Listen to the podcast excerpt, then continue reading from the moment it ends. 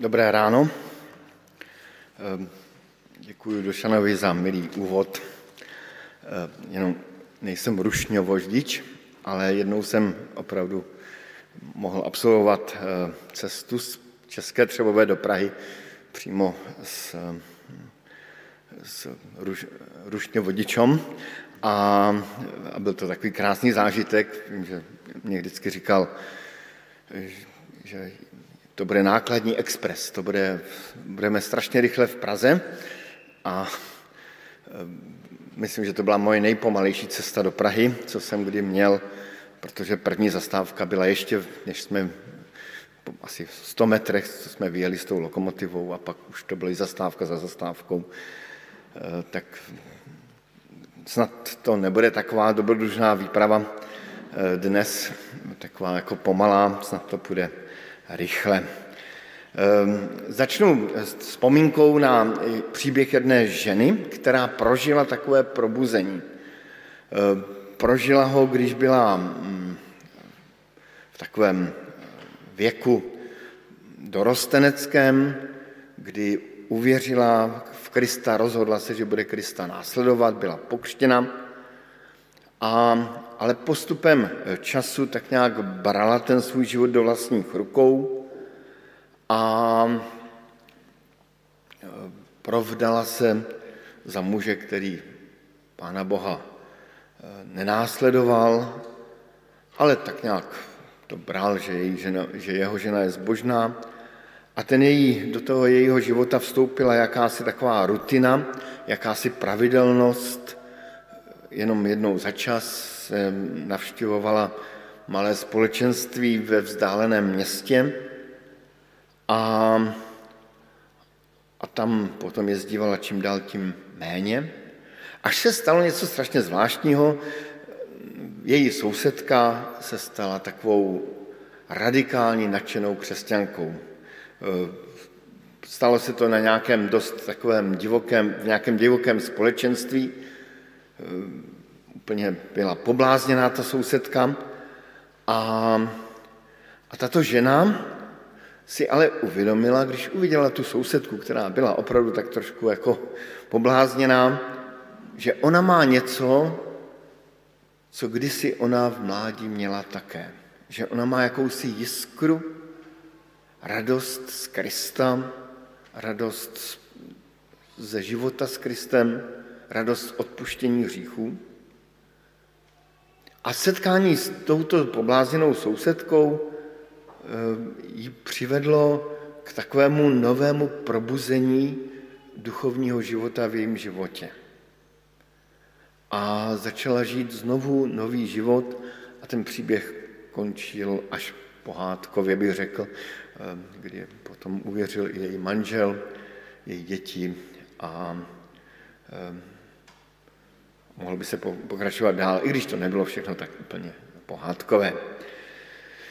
Něco podobného se stalo Élímu. A tak já bych rád zaměřil vaši pozornost k příběhu toho eh, kněze Élího. Élí byl kněz, který sloužil na známém posvátném místě v severním Izraeli v Sílo. Dodnes tam můžete na té hoře eh, nalézt různé pozůstatky všech možných kultů, které tam byly i toho vzývání hospodina v době Samuele. Kněz Éry byl obyčejný kněz, který konal svou práci dobře. Dovoluji si odhadovat, že i poněkud unaveně, ale stále ji konal dobře, i když možná rutině, ale stále konal dobře. Četli jsme, že ale přehlížel bezbožné Ehm, bezbožné zneužívání kněžského poslání u svých synů. Zase všimneme si, že ho nepřelížel úplně, napomínal je, ale víc s tím nedělal. Čteme tam doslova, synové Eliho byli ničemové. Nedbali na hospodinova, na hospodina ani na pravidla ohledně kněží a lidu.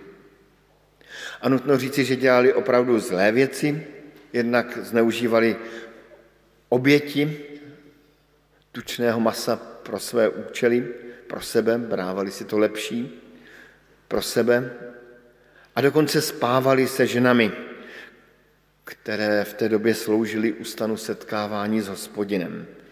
Tedy eh, dělali to, co bylo běžné ve všech těch kultech v okolních národech. Tam se takhle konal i kult samotný. Já když jsem ten příběh četl, tak jsem si říkal, jak se svět nezměnil. Eh, sexuální skandály kněží byly jak v době starého zákona, tak i dnes.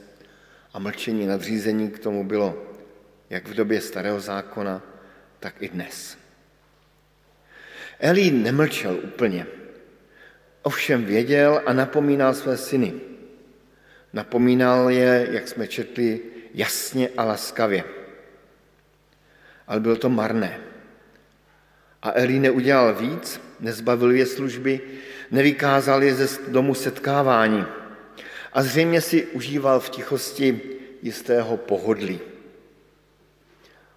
Ten hospodinův prorok říká Elimu, tloustli jste nejlepším z přídavných obětí. Říká to ve množném čísle, platilo to i pro Elího. A pán Bůh to jednání Elího hodnotí drsně na konci druhé kapitoly.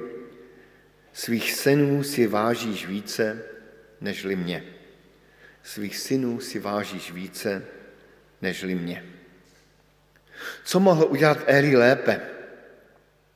Mohl více bojovat v modlitbách za jejich životy? Mohl je opravdu vykázat ze stanu setkávání nebo je vykázat někam na poušť?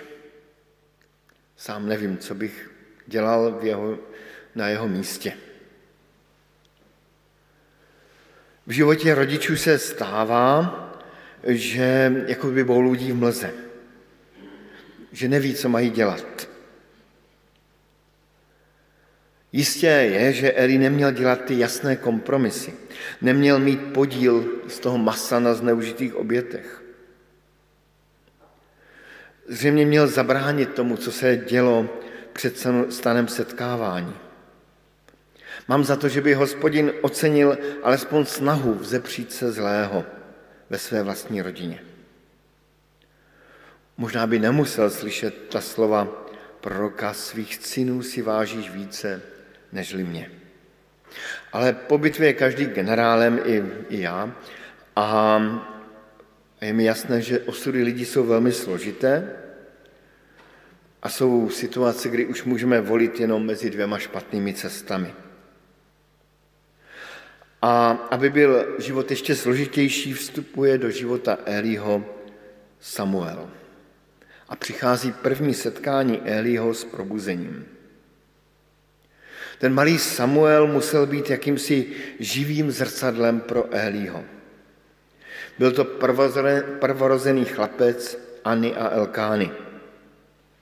Byl to chlapec, tak říkajíc, obětovaný hospodinu. Od svých mladých let sloužil hospodinu. A Samuel musel být pro Elího černým svědomím. Možná i jakousi konkurencí. Eli dobře věděl, že žije ve stínu požehnání Samuele. Čteme tam, že Samuel prospíval a rostl a byl milý hospodinu i lidem. Eli, o Elim toto nečteme a o jeho synech už vůbec ne. Eli dobře věděl, že za ním přišel i prorok, slyšel ty slova proroka, který mu vyřídil drsný soud nad ním a jeho rodinou. O to více ho musel mrzet každý pohled na Samuela. O to více mu muselo být jasné, že i Elího chlapci mohli být stejně milí hospodinu jako ten mladý Samuel. Je to někdy velmi těžké vyrovnat se s tím, že třeba děti od sousedů, kteří jsou tak nemožní rodiče, mají mnohem lepší děti než já, který jsem tak dobrý rodič. Je velmi těžké se vyrovnat s tím, že vedlejší sbor, společenství je mnohem živější, krásnější a že tam lidé rádi chodí, i když my jsme tak perfektní. Nádherné na příběhu Elího a Samuela bylo, že Elí se zachoval neskutečně ušlechtile. Vychovával Samuela jako svého syna. Čteme tam, že chlapec Samuel sloužil pod Elího dohledem hospodinu. Tady vidíme, že ty příběhy prostě nejsou černobílé. Eli se mohl zbavit Samuela, ale neudělal to. Naopak se mu věnoval. Probuzení lidé to nemají totiž v církvi lehké, ani v Izraeli, ani dnes v církvi. Ehm, vzpomínám se na svoji babičku, která, když prožila své duchovní probuzení a stala se oddanou křesťankou evangelického ražení, tak její vedoucí obchodu jí vždycky vyčítal, paní Sejkorová, my jsme evangelíci rození, vy jste evangelíci vyrábění. A, a měl pravdu, ale prostě to nemají jednoduché.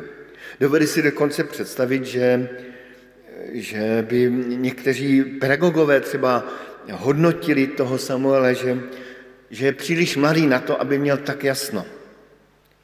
Že by měl více pochybovat ve svém životě. Ale Samuel se od dětství bál hospodina a Eli to plně respektoval. V Sílom, eh, které bylo takové centrum, nebo mělo být centrum zbožnosti Izraele, že to bylo eh, takový zvláštní místo, kde se děl hřích a zároveň ve stínu toho hříchu se dělo něco, nebo rodilo něco pěkného, tak v té době to bylo asi takové smutné období. V tom sílo scházela přítomnost hospodina, živá přítomnost hospodina. Přitom to byl stan setkávání, tam se měl Izrael setkávat s hospodinem. Často tomu tak bývá, že hříšné jednání vzdaluje od blízkosti hospodina.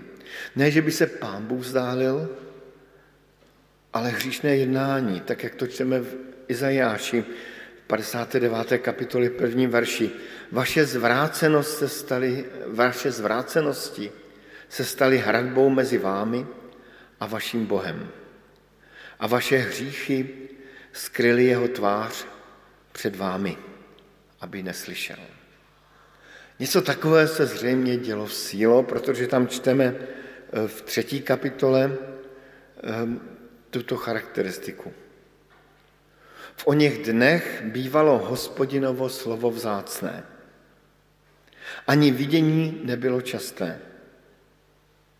Érí měl v té době už slabý zrak, že neviděl. Jednou v noci spal na svém obvyklém místě. Boží lampa ještě nezhasla. Ta poslední poznámka v třetím verši třetí kapitoly Boží lampa ještě nezhasla, je nesmírně pěkná. Jako kdyby na hříšném místě ještě nebylo úplně nejhůř. Jako by plamen duchovního života ještě nezasnul. Boží lampa nezhasla. A v tuto chvíli přichází jádro toho Elího setkání s probuzením. Samuel, kdybychom četli ten příběh, a doporučuji, abyste si ho přečetli, třikrát slyšel boží hlas.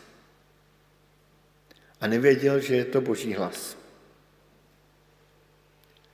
A Eli možná zapomněl, že by, nebo možná ani nepředpokládal, že by Bůh mohl opět mluvit. A tak třikrát posílá Samuele, ať si jde dvakrát, dvakrát posílá Samuele, ať si jde lehnout. Ale po třetí to Elimu došlo. A tady mohl udělat zase Eli něco takového lidského, mohl říct Samuel, jdi spát, to se ti, to se ti jenom něco zdálo, nebo Samuel, jsi ještě nezralý, ty tomu nerozumíš. Samuel, ty jsi ještě nedostoupil do toho patřičného duchovního evangelikálního stupně, ty tomu nerozumíš, běž spát. Ne, Samuel? Co si uslyšel? A Eli mu říká a vyzval Samuela k naslouchání božímu hlasu. Říká mu, až něco uslyšíš, odpověz, mluv hospodine, tvůj služebník poslouchá. Z toho plyne, že Eli přes všechnu svou kompromisnost se bál hospodina. Věděl, že nelze umlčet boží hlas a pozval Samuela do blízkosti živého Boha. Život křesťana i život církve prochází obdobím duchovního rozvlažení i obdobím duchovního sucha. Je to jakási zákonitost, které nějak nerozumíme, můžeme jim odpozorovat jak z písma, tak i v běžném životě. Ale právě do období sucha Pán Bůh znovu přichází se svým slovem s, jakého probuz, s, jakého, s jakýmsi probuzením z takové letargie a spánku.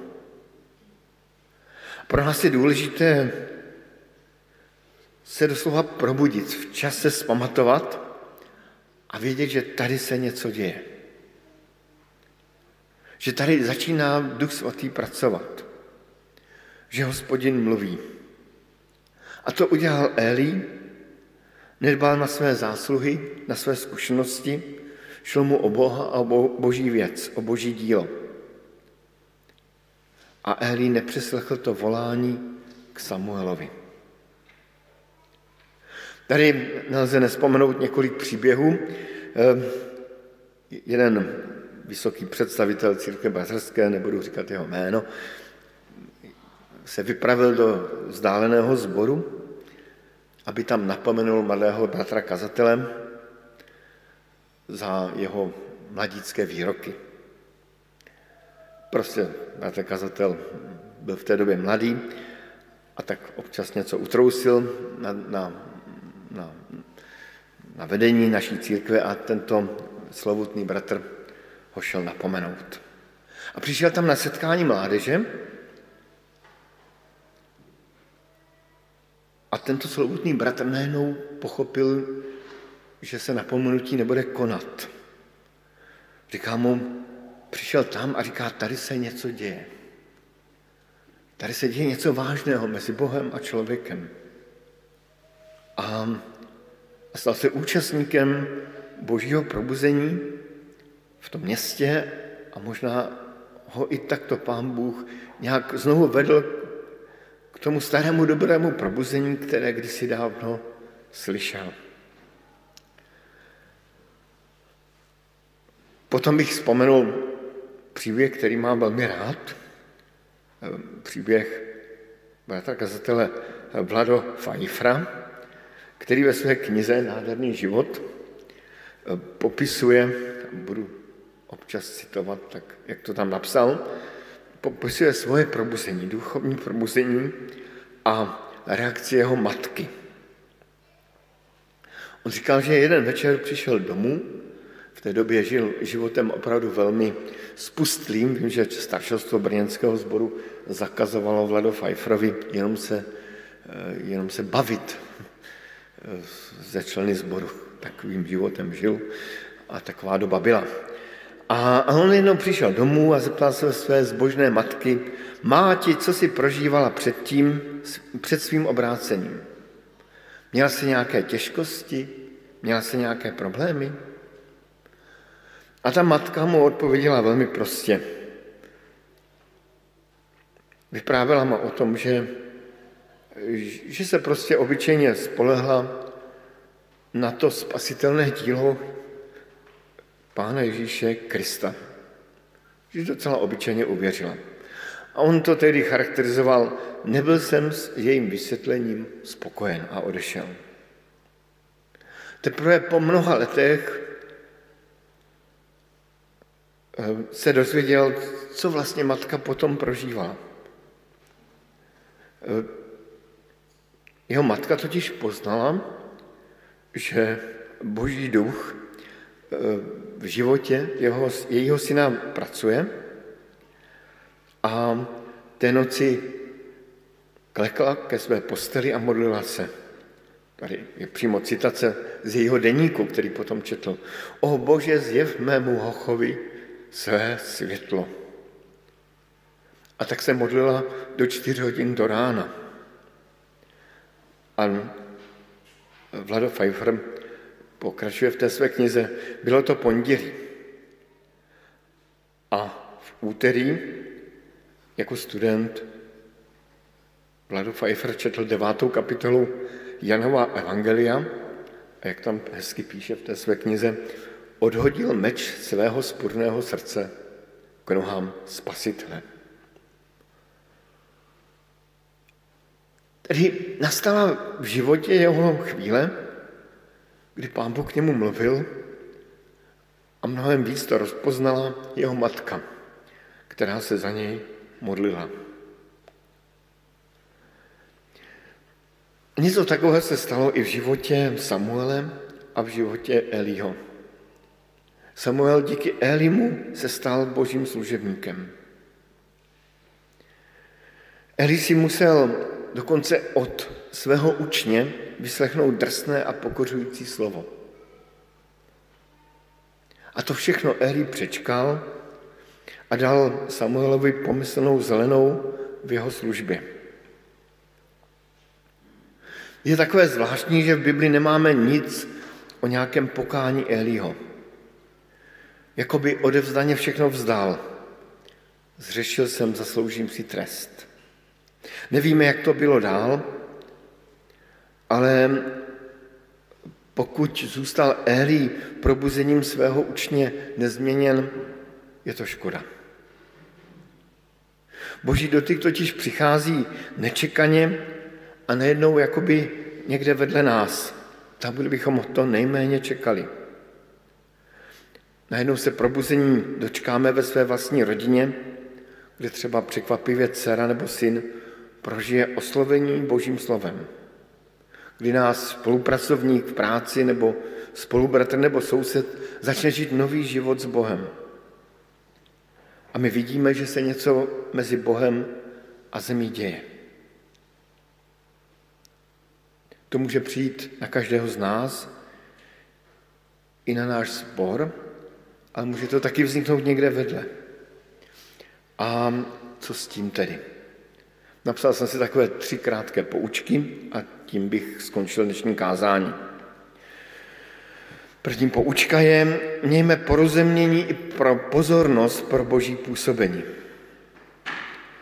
Někdy se můžeme i my třeba vyprahlí, třeba rutinní křesťané, třeba zaslebení křesťané, stát součástí velkého božího plánu, stejně jako se stal Eli. A mějme radost z toho, že někdo prožívá probuzení s Bohem a přijmeme, přijm, přijmejme z toho pozbuzení. Druhá poučka, kterou jsem si napsal, nespokojíme se s tím, že probuzení druhým jenom přejeme že si řekneme, takový jsme mladí taky bývali. To už mám za sebou. Nechejme se Pánem Bohem oslovit. Nechejme se Pánem Bohem milovat. Nechejme se Pánem Bohem znovu naplnit. Mnohokrát jsem viděl ve svém životě takový moment, kdy například manžel byl nějaký skroušený, smutný, zničený a jeho žena ho chtěla potěšit a tak mu třeba položila ruku na rameno a on jí tu ruku sundal. Nechtěl se nechat potěšit. Jako kdyby si chtěl užít tu svoji e, zkroušenost až do konce. Kolikrát to také, jako kdyby nás pán Bůh chtěl k sobě přitáhnout. A my mu tu ruku z ramene tak trošku sundáme. Možná, že něco takového udělal i ten Eli. Tedy nespokojujeme se s tím, že vidíme probuzení, nechme se Pánem Bohem oslovit a milovat. A ta třetí poučka je, prosme za probuzení a za takové duchovní rozvlažení, takový termín probuzenecký máme v našich životech i v životech druhých. Prosme za moc Božího ducha, který dá zazářit Kristu v našich životech. To jsme četli v tom prvním čtení ze zjevení Janova. Buď bdělí a upevni to, co ještě zbývá. A je na vymření. Neboť jsem nenalezl tvé skutky úplné před Bohem. A teďka tady je to ta výzva. Připomínej si, jak jsi mé slovo slyšel. Tedy jakoby jdi do minulosti. Připomínej si, jak jsi mé slovo slyšel. Zachovávej je a čiň pokání, tedy změň svůj život. Příběh toho probuzení v době Samuele končí velmi hezky. Třetí kapitole čteme tato slova. Samuel pak rostl a hospodin byl s ním. A nedopustil, aby jediné z jeho slov selhalo. Celý Izrael od Dánu až po Beršebu tak poznal, že Samuel je skutečně hospodinův prorok. A hospodin se pak nadále ukazoval v Šílu, kde se zjevil Samuelovi svým slovem. Jako kdyby se ta atmosféra v tom sílu proměnila. A je mou, mým přáním a touhou, kdybychom vzali ten verš tak nějak obrazně pro nás, aby celá Bratislava od Petržálky až po Kamzík věděla, že na Cukrové je místo, kde se mohou setkat s Bohem a jeho slovem. Amen.